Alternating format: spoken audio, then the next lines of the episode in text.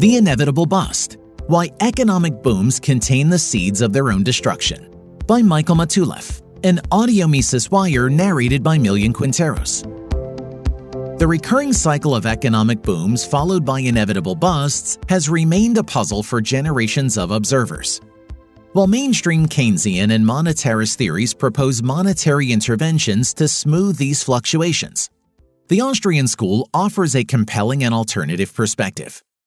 Austrian business cycle theory provides a profound understanding of how artificially inflated booms sow the seeds of their own destruction. Delving into the depth of this theory illuminates the inherently unsustainable nature of economic upswings driven by the availability of cheap credit and inflation. The core of the theory artificial booms lead to busts. The Austrian business cycle theory argues that efforts to artificially suppress interest rates below natural market levels fuel an unsustainable economic boom. When the inflationary credit expansion inevitably slows, the facade of illusory prosperity unravels, as the widespread malinvestments and errors made during the boom are exposed and must be corrected. This bust phase acts as an unavoidable period of painful but necessary realignment and market correction. In contrast to mainstream beliefs that monetary authorities can successfully iron out business cycles via interventionist policy, the Austrian school of thought recognizes such efforts to stimulate growth as inherently counterproductive and ultimately destructive. Inflationary booms inevitably sow the seeds of their own destruction and systemic collapse. Fear the booms, not the busts. How credit expansion fuels the boom. The cycle begins when central banks artificially force interest rates below their natural market level disconnecting the cost of credit from genuine consumer time preferences and real resource availability. Artificially low rates strongly incentivize increased investment spending and highly speculative borrowing, fueled by easy access to cheap debt. Businesses are thus induced to embark on new projects that would normally be entirely unprofitable under rationally higher financing costs. This surge of malinvestment driven by inflationary credit creation leads to overexpansion in various sectors, driving up asset prices and further feeding the frenzy of the boom mentality. In this way, tampering with interest rates profoundly disrupts the critical balance between savings and investment in the real economy. The volume of investments funded by inflationary credit creation far outstrips the pool of real savings available. This leaves the boom without firm foundations, as monetary inflation creates an illusory mirage of prosperity. The seeds of collapse quietly take root under the surface during the boom years. Malinvestment and distorted price signals. A key insight of Austrian theory centers on malinvestment driven by severely distorted price signals. This tendency is neatly illustrated by the Misesian fable of the master builder.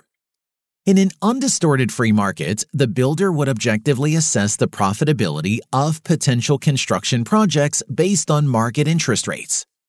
High rates reflect genuinely scarce capital for long term investments, signaling that only the most essential profitable projects should commence. This disciplined analysis anchors investment to actual consumer demands, ensuring efficient allocation of scarce resources to sustainable endeavors. With artificially lowered rates, however, the builder believes capital is abundant and needs not be conserved. Embarking on multiple concurrent, highly ambitious projects seems reasonable given the cheap credits. However, in reality, capital remains just as scarce, contrary to the illusion of easy money. As work commences on a plethora of expensive projects simultaneously, this reality manifests when the builder literally runs out of bricks, concrete, and other materials. This parable mirrors how inflationary booms drive widespread malinvestment across the economy, funding countless speculative ventures based merely on the distorted price signal of cheap credit, rather than genuine consumer demands and resource availability. The turning point when illusion meets reality. Eventually, the credit expansion fueling the artificial boom decelerates, and interest rates rise back to natural levels that reflect actual resource scarcity. The monetary illusion fades away as grim economic realities reemerge from their slumber. Investments justified solely by cheap money begin to fail without their inflationary propellant, exposing their underlying profitability. Speculative bubbles pop as expectations of endless money expansion confront reality. The economy initiates its long delayed convalescence by finally purging the accumulated distortions and excesses seeded throughout the boom. Reconsider the master builder who mistakenly initiated multiple grandiose projects based on the artificially low rates. As interest rates rise again, he soon finds his expensive visions are no longer financially viable. The illusion of easy profits is shattered as economic fundamentals reassert themselves. Likewise, the economy discovers countless unprofitable ventures and erroneous investments that had appeared deceptively viable under distorting monetary conditions. The house of cards crumbles as reality set in. The bust, necessary and unavoidable. According to Austrian theory, systematically liquidating the unsound investments and errors made under the influence of monetary illusion is an unavoidable correction.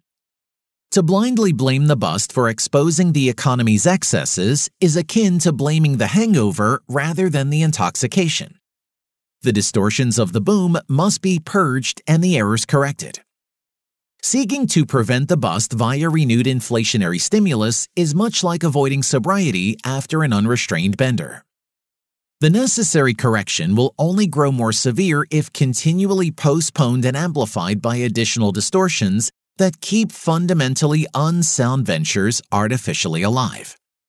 The recession serves as the natural corrective phase aimed at reestablishing a foundation of sound economic principles following the prior era of misguided optimism induced by artificial credit expansion. The bust plays an essential role in eliminating monetary distortions by realigning prices, closing unprofitable enterprises, and redirecting wasted resources into sectors genuinely aligned with consumer demands rather than allocated based on temporary monetary inflation. This painful but necessary process clears the way for balanced, sustainable growth founded on a framework of reality, rather than fiscal intoxication and inflationary misallocation. Policymakers often deride recessions as the source of economic problems, an attempt to artificially resuscitate the economy via renewed inflation. Yet, according to Austrian theory, the bust is in fact the solution, not the problem itself. The true problem was the extensive distortions and malinvestment induced by the artificial boom. Efforts to continuously reinflate bubbles through monetary intervention only worsen matters enormously and plant the seeds for far more chaotic crises in the future when the correction is finally allowed to fully run its course. Lessons for today. Austrian business cycle theory carries several critical implications that remain highly relevant today.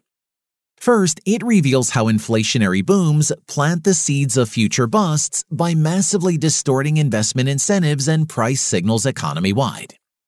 When interest rates are artificially lowered, malinvestment spreads rapidly across all sectors, initiating unsustainable projects that lack real underlying profitability. Second, the theory demonstrates that the subsequent bust is unavoidable and results directly from the distortions, malinvestment, and overconsumption inherent in the preceding boom. The bust is necessary market correction to the artificial boom. This implies that policymakers cannot possibly prevent recessions by reflating busts with even more credit and stimulus, as this will only pile new distortions upon old ones. Third, the theory shows that there are no shortcuts around the bust. Liquidation of malinvestment and realignment of the production structure are necessary to restore the economy to stability and sustainable growth. An additional stimulus cannot circumvent this painful but curative process. Fourth, the bust should be embraced or permitted to run its course as the economy's natural healing process, not derided as the problem itself. The bust is the solution to, not the cause of, economic turbulence.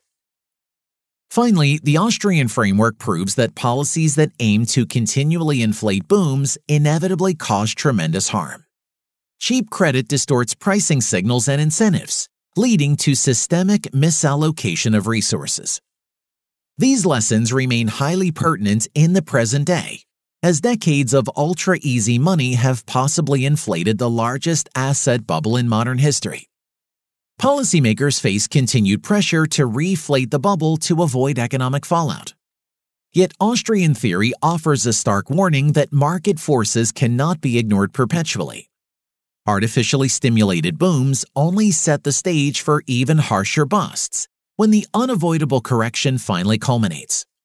Therefore, understanding the seeds of collapse inherently embedded in inflationary booms provides urgent insight into our precarious economic trajectory. Despite its political unpopularity, the economic downturn remains an inescapable presence on our journey, a path lined with reckless enthusiasm and the false promise of easily accessible credit. For more content like this, visit Mises.org.